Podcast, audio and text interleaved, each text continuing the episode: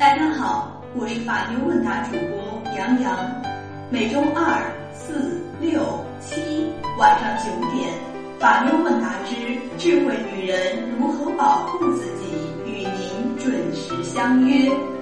让我们一起修炼成内心强大的智慧女人吧。今天的智慧女人杨洋想跟大家分享的主题是教你如何把婚前个人财产变成夫妻共同财产，别赔了青春又赔钱。根据婚姻法的规定，个人财产不因婚姻关系的延续而转化为夫妻共同财产，也就是说，个人财产将永远是个人财产。在离婚的时候，一方不得参与对另一方个人财产的分配。于婚姻，女孩们以自己的青春和美丽作为投资，通过对婚姻的法律风险管理，把本来是属于对方的个人婚前财产变成夫妻双方的共同财产。变成夫妻双方共同财产之后，如果出现了离婚这样的事情，就可以把自己的一半拿走，获得一定的保障。另一方面，当个人财产变成共同财产后，离婚意味着对方将失去他的一半财产。所以，一个人越富，就越难以做出离婚的决定。在这个意义上，对婚姻进行法律风险管理，更有利于维护婚姻的稳定性。现在，我们来研究一下如何把对方的婚前个人财产变成夫妻双方的共同财产。第一种财产所有权的转移方法是婚前赠与。赠与是一种无偿转移财产的行为。赠与的法律后果是财产所有权的转移。赠与完成后，不能把已经送出去的财产再要回来。爱情是什么？只叫人生死相许，命都可以给对方，财产又算什么呢？因此，在结婚之前，恋人之间总会有一些财产互相赠与的行为，尤其是有钱人，赠与是他们表达爱的方式。在他们看来，赠与的财产价值越高，他们的爱也就越深。所以他们经常会送房送车，以博红颜一笑。而作为受赠人，要注意的问题是：第一，赠与的东西要到手才能够生效。所以，当你的有钱男友承诺送你某件东西的时候，一定要盯着他兑现自己的承诺。没有到手的赠与都是在天上飘的。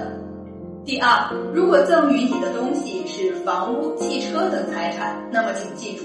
交给你钥匙没有任何意义，真正有意义的是把房屋产权和汽车的产权登记在你的名下。没有产权登记做保障的赠与，只不过是一个美丽的诺言，随时可以反悔和收回。第三，区分恋人之间的赠与和彩礼。所谓彩礼，是基于当地的风俗习为了最终缔结婚姻关系，不得已而给付的财产。也就是必须给付彩礼才能缔结婚姻。彩礼的三个条件：基础是当地风俗习惯，目的是缔结婚姻，结果是被动给付。彩礼的法律后果：如果双方未办理结婚登记手续，或者双方办理了结婚登记手续但没有共同生活，随后离婚的，可以请求返还彩礼。转移财产所有权方式二：夫妻财产约定。根据婚姻法规定，夫妻可以通过财产约定的方式约定婚前个人财产为夫妻共同财产。财产约定直接产生财产所有权转移的效果，不以办理房屋过户、财产交付为条件。当事人可依据夫妻财产约定主张所有权，但是前提是双方具有婚姻关系。财产约定可以在婚前，也可以在婚后。但在婚前约定的话，双方的约定要到结婚的时候才能生效。如果约定了之后双方没有结婚，则约定不产生法律效力。在形式上，夫妻财产约定是协议合同的方式，在法律后果上可以直接起到财产所有权转移的后果。为了白纸黑字的证明，约定应采用书面的形式。约定内容一般是从婚前的个人财产向共同财产进行转化。如果当事人的目的是婚前个人财产从一方转移到另一方，那么有两种处理方式。第一种处理方式按照赠与处理，动产要交付，不动产要办理登记过户，实现所有权的转移。第二种方式是两次约定的方式。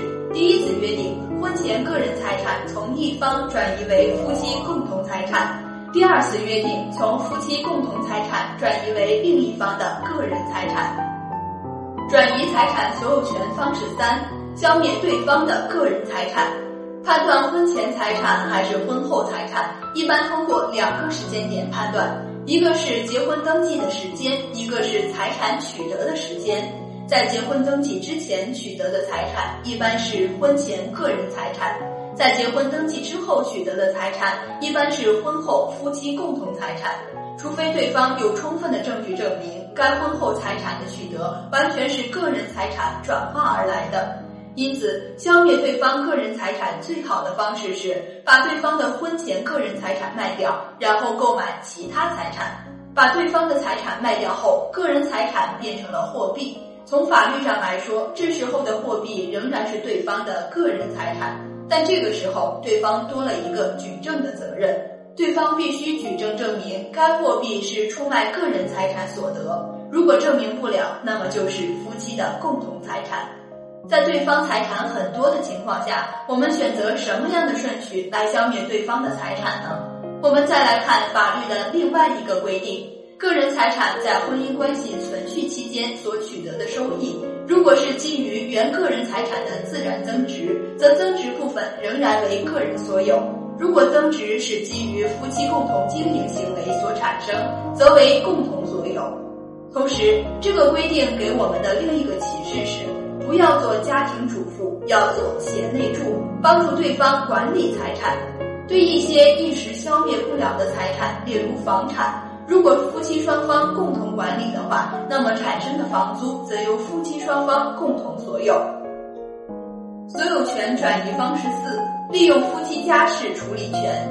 我们先来看法律规定，《婚姻法》第十七条，夫或妻对夫妻共同所有的财产有平等的处理。最高法院司法解释：一、夫或妻在处理夫妻共同财产上的权利是平等的。因日常生活需要而处理夫妻共同财产的任何一方均有权决定。二，夫或妻非因日常生活需要对夫妻共同财产做重要处理决定，夫妻双方应当平等协商，取得一致的意见。取得家庭财产控制权包括自己的财产、对方的财产、夫妻共同财产，便于有优势地位的一方擅自处分夫妻共同财产，而另一方可能浑然不知。等另一方知晓时，往往为时已晚。想要追回这些财产，并非易事，最后只能妥协了事了。在履行家庭责任中，尽量优先以对方名下的财产履行家庭义务，而把自己的财产留着。自己的还是自己的，但对方的财产已经不是他的了。用家庭财产投资自己，给自己购买专属用品，例如衣服、皮包、个人用品等等。参加教育培训，投资自己的身体，例如美容。所有权转移方式五：追回你的家产。这种情况往往是自己无法取得家庭财产控制权。相反，家庭财产控制权由对方掌握，家庭的收入与支出由对方一手掌控。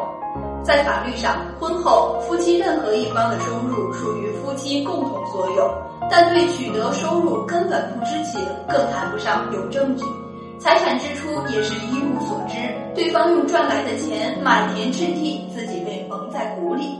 准备离婚的男人一般会卖掉财产，或者将其改换另一种方式保存，这样在表面上，夫妻在离婚的时候已经没有什么共同财产可以分割了。为了预防万一，妻子必须学会关心家庭的财产收入和支出，将文件备份，关心丈夫的公司和银行账户，必要时向私人侦探求助，查清自己家庭资产的情况。在这个险恶的世界，你应该学会用法律和心理学保护自己。好的，今天的智慧话题就到这里。如果你在情感中遇到任何问题，都可以在下方评论区留言，或者关注微信公众号“法妞问答”，三分钟百分百语音回复您的法律问题。如果您想第一时间收听节目，一定记得点击订阅。有什么问题也可以添加微信幺五五八八八七五三二零。